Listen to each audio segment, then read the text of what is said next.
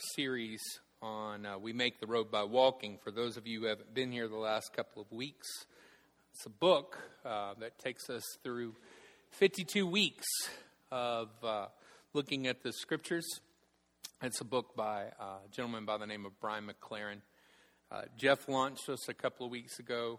Last week, we talked about the third way and how it is vital for us to be able to continue the tradition that God has set before us and the path to aliveness, to not only honor the past, but to also honor that past by incarnating the intent behind it in the here and now. In other words, if we are simply just compliant and go along with what was taught and already taught, then we run the risk of cutting off the path to aliveness as it goes forward. God is not interested in us just living lives of paralysis that comes from nostalgia. But Jesus was all about taking the intention behind God's law, the intention behind God had showed up with the Israelites, and moving that forward. And we explored four different ways and examples that Jesus spoke about that when Jesus would say, "You've heard it said, and I haven't come to abolish the law, but to fulfill the law. You've heard it said, but truly I say unto you." So the idea is that this path of new aliveness is one where we're looking to take what God has shown us and to continue moving forward in the adventure that the Holy Spirit and God the Father and Son are calling us to. So we're continuing that today. And last week we were in Matthew chapter 5. We're picking up with the beginning of Matthew chapter 6 today. And we're going to be talking, as Coach was saying, about practice, about what it means to live that. And we'll call this talk today, Your Secret Life. How do we practice? What do we practice? Where do we practice? And how does that lead to us moving forward into this path of aliveness? Let me go ahead, if you will, just direct your attention to the screen. Let's go ahead and just read through the passage that today is centered on, so that we can then discuss what its implications are for us this morning and in going forward. So starting with Matthew 6, I'm reading out of the New Revised Standard. "Beware of practicing your piety before others in order to be seen by them, for then you have no reward from your Father in heaven. So whenever you give alms," which would have been your offerings or your financial contributions, "do not sound a trumpet before you, as the hypocrites do in the synagogues and in the streets, so that they may be praised by others. Truly, I tell you, they've received their reward. But when you give alms, do not let your left hand know what your right hand is doing, so that your alms may be done in secret, and your Father who sees in secret will reward you. And whenever you pray, do not be like the hypocrites, for they love to stand and pray in the synagogue and at the street corners, so that they may be seen by others. Truly, I tell you, they've received their reward. But whenever you pray, go in your room, shut the door, and pray to your Father who is in secret, and your Father who sees in secret will reward you. And whenever you pray, do not be like the hypocrites, for they love..." Oh, I've already passed that. "When you're praying, do not heap up empty phrases as the Gentiles do, for they think that they will be heard because of their many words. Do not be like them, for your Father knows what you need before you ask Him. Pray in this way." And this is our famous the Lord's Prayer. "Our Father in heaven, hallowed be your name. Kingdom come, your will be done on earth as it is in heaven. Give us this day our daily bread, and forgive us our debts as we have also forgiven our debtors. And do not bring us to the time of trial, but rescue us from the evil one. For if you forgive others their trespasses, your heavenly Father will also forgive you. But if you do not forgive others, neither will your Father forgive your trespasses. And whenever you fast, do not look dismal like the hypocrites, for they disfigure their faces so as to show others that they are fasting. Truly, I tell you, they receive their reward. But when you fast, put oil on your head, wash your face, comb your beard, so that your fasting may be seen not by others, but by your Father who is in secret. And your Father who sees in secret will reward you. Join me, if you will, in this prayer. Father, we pray today for you to teach us how to weep. No wonder the prophet weeps, yet we begin again, but not innocent. As we begin, the powers of globalization surge. They're victims, but we are mostly beneficiaries. There are wars and rumor of wars. There are victims, but we are likely perpetrators. There's violence among women toward the poor, violence that refuses to forgive, and we are a mix of victim and perpetrator. The democratic process continues, but it is mostly devoid of gravitas, and our alarm is modest. No wonder there is fear, reams of despair, and acres of weeping, and we feebly watch for you and wait. Teach us how to weep while we wait, and how to hope while we weep, and how to care while we hope. Teach us through this strange, immediate text. Amen. It's heavy today. Hopefully we're not going to stay heavy, but what we need to understand here at the Grove is that there are seasons of life, and more important than getting it right is being real. And this needs to be a community that is a safe place for us to not only celebrate and to take serious the business of heaven, which is joy, but we also need to know what it is as a community to hurt with one another, to grieve with one another, to hug the person next to us. And while we grieve, to hope, and while we hope, to care. You and I understand very clearly that this world needs change. I remember back in 2005 and then in 2007 when there was an updated version of a book that came out, reading this book and having my small Christian subculture, my paradigm, my world shattered. I began to see things were more important than whether or not we had drums in the church, or the teens were wearing inappropriate, immodest clothing, or whether or not tattoos were okay or not. Things that concerned the church I was a part of, the faith that I'd come from, that stream of Christianity, and I began to see that there were bigger things in the world that needed addressed. There was more change that needed to be done. There's a book, maybe some of you remember it, by Jessica Williams, a journalist in the UK, that she wrote called 50 Facts That Should Change the World. It's a series of essays on 50 facts that were happening at that time. And then by 2007, she had written a 2.0 version or an updated version. And so some of these facts have changed. Some have gotten worse as far as statistics go. Some of them have gotten better. But out of those 50 facts, I just wanted to share 14 with us today. So I'm going to go through these fast, and we could talk about these forever and what we need to do to see these happen, but the world needs change. Here are these facts. 1 in 5 of the world's people live on less than $1 a day. More than 12,000 women are killed each year in Russia as a result of domestic violence. There are 44 million child laborers in India. Landmines kill or maim at least one person every hour. 7 million American women and 1 million American men suffer from an eating disorder. In Kenya, bribery payments make up 1/3 of an average household budget. More than 150 countries use torture. Every day, 1 in 5 of the world's population roughly 800 million people go hungry.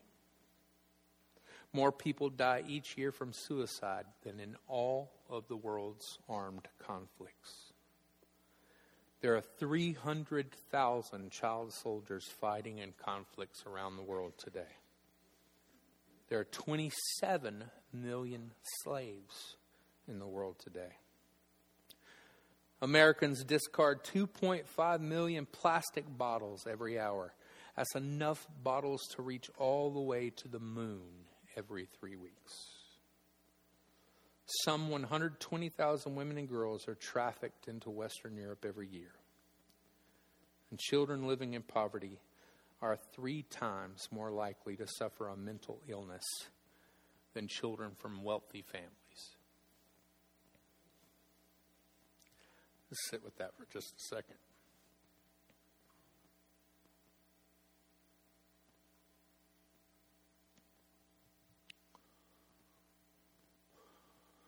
Our world needs change. The force of death is alive and well. And yet we, as followers of Jesus, commissioned to be ambassadors to the kingdom of heaven, called to be God's hands and feet to the world, know that the forces of life are alive and well. Where sin abounds, grace doth much more abound. The world is in a horrible place, and the world is in a wonderful place. This is the paradox of our culture, of our climate, and of our world. And we want to see change employed. As Christ's followers, we want to see transformation take place. We want to be on the side of good and of life and of hope. And we are. That's important to note, that while we grieve, we hope. And while we hope, we care. I grew up very dedicated and zealous to the Christian faith. I was the Jody of my county. I led the prayer meetings at the pole, and I had the Bible studies, and I started preaching when I was 13, and I did this. True story. All the kids in high school would go, and this is something they used to do. I don't know if they do it here. They would park their cars in the Food World parking lot late at night and just sit around and talk and smoke, and I don't know. And the reason I don't know is because every time my car would enter that parking lot and I would think, I'll go hang out with these people, they would get in their cars and scatter. This happened for 2 years. I had a green Plymouth Valari, so it was a distinct car, and they knew I was coming. And I was popular at school, but I wasn't on the inside in a lot of things. A lot of kids would come to me advice, but we weren't hanging out all the time. I mean, I was preaching every week. And I'll never forget Tate Shaneyfelt, rest in peace, was a young man that helped lead to a commitment to Christ. About 3 weeks of discipleship and me teaching, I'm like, what the heck, Tate? You used to park with all these guys. Why would they get in their cars and leave? And he would say, I'm going to be honest with you, Matt. We all figured we were demon-possessed at least a little bit, and we were scared you'd cast them out of us if you came by.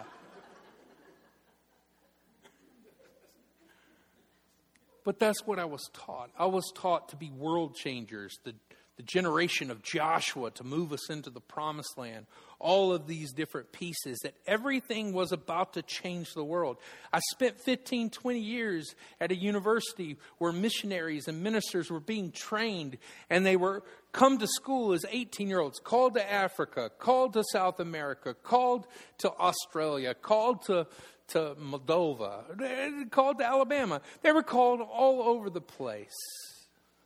And I remember experiencing this all the time, and this is the truth we're going to talk about today. They were called to be world changers,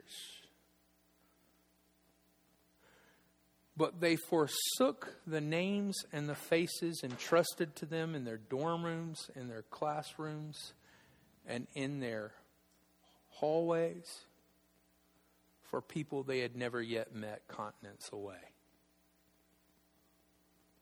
They wanted to change the world without first being faithful to change their world. See, the truth of the matter is, we can at times want to change the big picture so much that we never give ourselves fully to where we're planted. And let me be very clear to you. In my experience, God's not going to entrust you to love those over there if you haven't done the work, the practice of loving those here.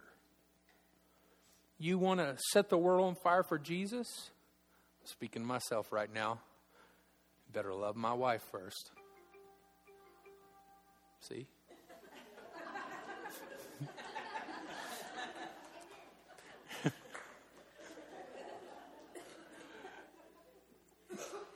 You want to love and set the nation on fire and bring it back to piety and justice and let revival hit the streets? You better be nice to your kids and your boss. You got to figure out how to love our world. And that's what Jesus is saying to us. See, the primary goal of spiritual life is human transformation. It's not making sure people know where they're going after they die or having helped them to have a richer interior life or seeing that they have lots of information about the Bible, although all of these are good things in and of themselves. But let's put first things first. The first goal of spiritual life is the reclamation of the human race. It's morphing time. Got to change. Think Power Rangers. Not only that, but this goal can be pursued full time. For a long time in my own life, a very bad thing happened. I had reduced my tools for spiritual growth to a few activities such as prayer and Bible study, or a few periods of the day called a quiet time.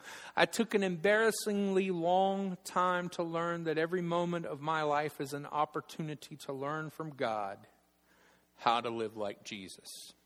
How to live in the kingdom of God.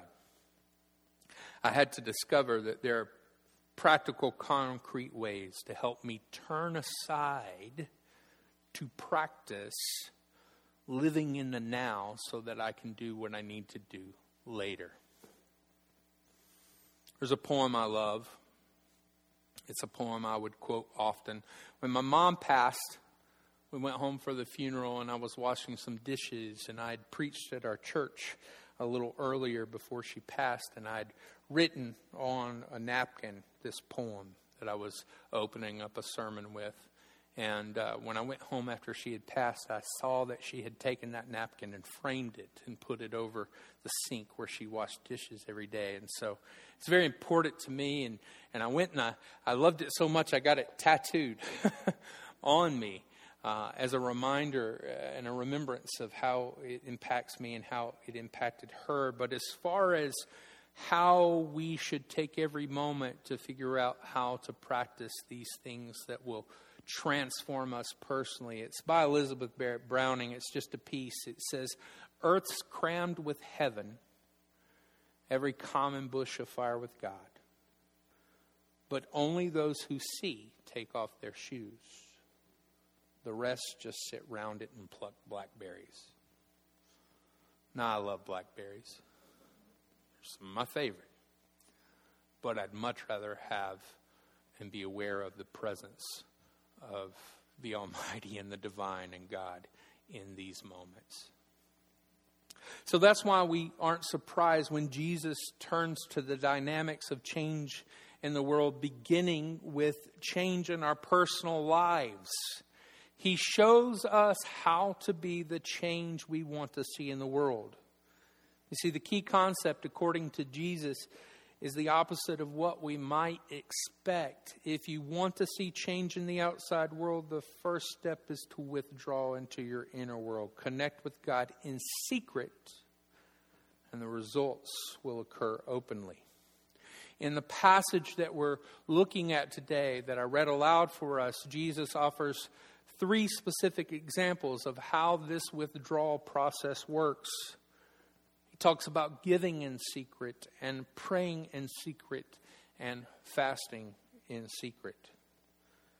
And giving and praying and fasting are often called spiritual disciplines or practices. They're actions within our power by which we become capable of things currently beyond our power. I have an author I like a lot. If you're interested in spiritual disciplines for ordinary people, you should check out a book called The Life You've Always Wanted by John Ortberg. He says in that book that there is an immense difference between training to do something and trying to do something. You see, following Jesus simply means learning from him how to arrange my life around activities that enable me to live in the fruit of the Spirit. Real quick, it's very odd that we as contemporary followers of Jesus Christ think that we can become like Jesus without doing the things Jesus did. If we want to be like Jesus, then we have to do the things that Jesus did. It's not about just learning the proper theology. It's not about just having our systematic theology in order, having the right doctrine or creed, or knowing the right worship songs. We actually have to put into practice giving and loving and serving and doing these things in secrecy. If we want our public life to be strong, then we have to start with our practices in secret. Both McLaren in the book that we're going through and Ortberg use this metaphor of training versus trying and talking about a marathon. I might want to try to run a marathon tomorrow. I think I've shared this with you before. There's a lot of reasons why that would not work out for me. For the tape, I'm holding my gut, right? It's ample. But there's one big enemy to me running a marathon tomorrow, and it might not be what you think. It's not weight. It's not joints. It's the big, horrible C. Chafing.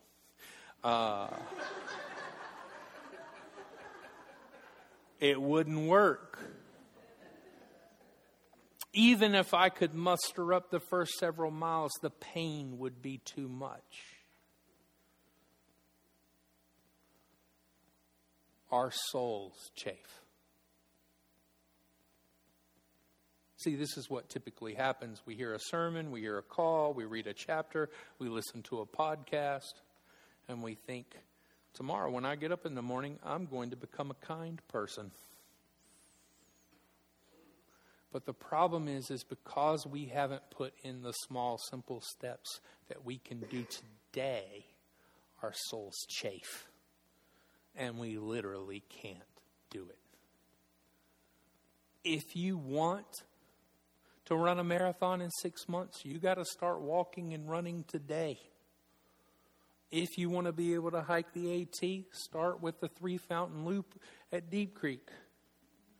If you want to become a Cicerone and understand the beauties and complexities and nuances of beer, you got to start with something other than PBR today. We've got to figure out how not to just try to be good Christians. We have to train to be good Christians. And Jesus makes clear that not just any practice will do. We need the right practices employed with the right motives. Practice makes perfect, it turns out, isn't quite accurate. It's truer to say that practice makes habit. And that's why Jesus emphasizes the importance of practicing prayer, fasting, generosity, and secret. If we don't withdraw from public view, we'll habitually turn our spiritual practices into a show for others, which will sabotage their power to bring deep change in us. So instead of seeking to appear more holy or spiritual in public than we are in private, Jesus urges us to become more holy or spiritual in private than we appear in public. Let's look quickly through these three examples, and I'm going to condense them for time's sake today. But number one, giving to the poor. Jesus says, hey, when you're going to give to the poor, don't let your left hand know what your right hand is going to do. In other words, don't do it in a big show. When it comes to giving the poor, Jesus says, don't publicize your generosity like the hypocrites. By giving in secret, you'll experience the true reward of giving. And a lot of us have found that a good way to make a secret giving habitual is to give on a regular basis as a percentage of our income. As our income increases over time, we can increase our standard of giving and not just our standard of living. Just want to make an aside here real quick. I have concerns about how the church is moving into the way we give. I feel like what we're doing more and more these days, and I feel this temptation myself, is to give to feel good. The faddishness of giving. Again, when I worked at the university where I helped train ministers, we had somewhere around 40 to 50 different short-term missionary groups that would go to different locations every school year. It was a lot, led by students themselves. And one of the things that I found out is that a lot of times people would go to where they thought it was the hippest place to go.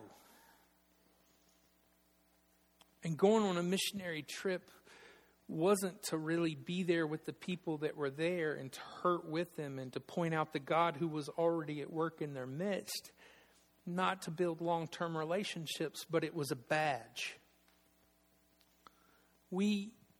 I had a group, and we went to India on spring break and worked at Mother Teresa's house for the dying. And we went to Colorado, to Breckenridge, home of the nicest ski resorts in the country and in the world. And my Breckenridge team had a slogan that we rallied around. And it might surprise you, but the slogan, we had t-shirts, we got it on cups and mugs, was, "Suck it, Zambia." I'll tell you why. The reason we went to Breckenridge, Colorado is because unless 2% of Summit County, Colorado identify as Christian, it's one of the most atheistic, least Christian places in the nation. The God there is play. And we had this team of kids who wanted to know what it was like to truly go and serve people who were profitable, accomplished, but atheists. We called it a reverse missions trip because we went there to learn as much as we did to give. Because they didn't really have anything other than Jesus that we could give them. And they didn't think they needed Jesus. But one of the days, one of the young guys, his name was Stokes, was crying during our prayer meeting. He's like, I'm just so tired of people thinking that we're just going not to love people and learn, but to just go and ski. Which, by the way, we skied one day out of a week. It wasn't about that. But he says there's these people who are going on the mission trip to Zambia who keep telling me how Zambia is more important than Colorado. And they're true Christians because they're serving Zambia. And he said, I just want to say, God, suck it, Zambia. It's not that there aren't people in Zambia who need God and love God, but there are people in Breckenridge, Colorado who need God as well. And I get concerned that we give in a faddish manner. That it's not about a spiritual discipline to transform us anymore. That's why I like how we do missions at the Grove. We go to Guatemala, but we go to Guatemala every year. And we go to Guatemala with other teams. And we have long-standing relationships with them. And it's not just the cool, hip place to go. We're actually building relationships and learning from them as much as what we're giving to them in stoves. This week is our Guatemala focus for our Lenten practices. If you'll see over there, we have these little pink sheets, and these are practices for the 40 days of Lent to involve yourself with. And then there are also these on your tables, which is basically every day a spiritual practice so that we can stand in solidarity with our people and team in Guatemala. Learn the names, become familiar with the mission. Go the entire day without wearing shoes. That won't be hard for some of you. But we have to figure out how to give in a way that is not about just feeling good, but is about what is actually helping and sustaining us and transforming us from the inside. The second thing is prayer. He says, pray in secret. He says, don't just mumble and say things like the pagans do, but pray this way. And he gives the Lord's Prayer where he says, orient yourselves to God. Our Father who art in heaven, hallowed be thy name. Align our greatest desire with God's greatest desire. May your kingdom come on earth as it is in heaven. Bring God our needs and desires, both physical and spiritual, as he speaks about. And then finally, preparing ourselves for the public world into which we will soon re-enter, asking to be guided away for trials and temptations that could ruin us, and instead asking to be liberated from evil. And then after giving in secret and praying in secret, he says, fast in secret. Whatever you fast, do not, but do, he says. Don't try to look all sad and disheveled like those who make spirituality a performance. Instead, keep your hunger a secret. Let every moment when your stomach is growling be a moment when you affirm to God, more than my body desires food, I desire you, Lord.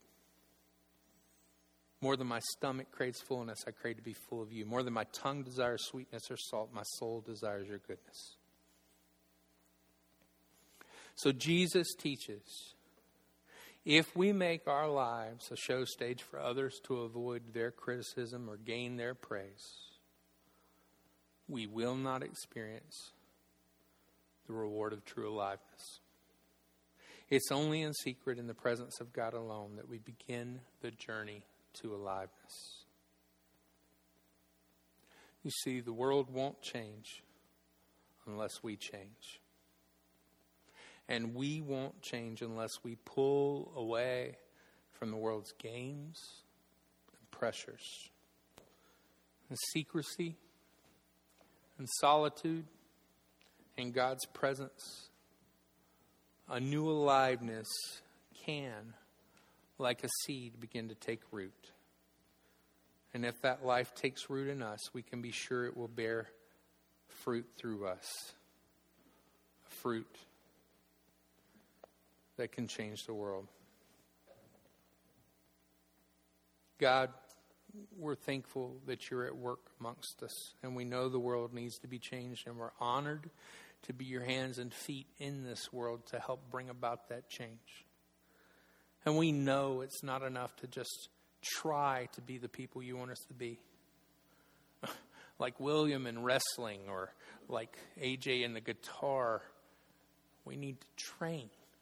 Every day doing what we can barely do so that a year from now it's easy for us to do and we can move forward into stronger things. Help us to grow the strength of stamina as it relates to our faith, to do the right thing in the right way for the right reason at the right time.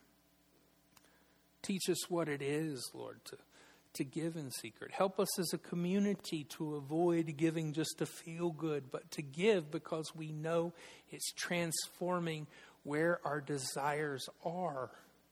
Teach us what it is to pray and do our spirituality in secret first and foremost, so that we become people of character who, when asked to do things in public, to respond to the prompting of your Holy Spirit, we have the stamina and the ability to do so because we've done the prayer, we've done the study, we've done the anonymous gifts, we've done acts of kindness that are intentional and small so that we can do great things when called to.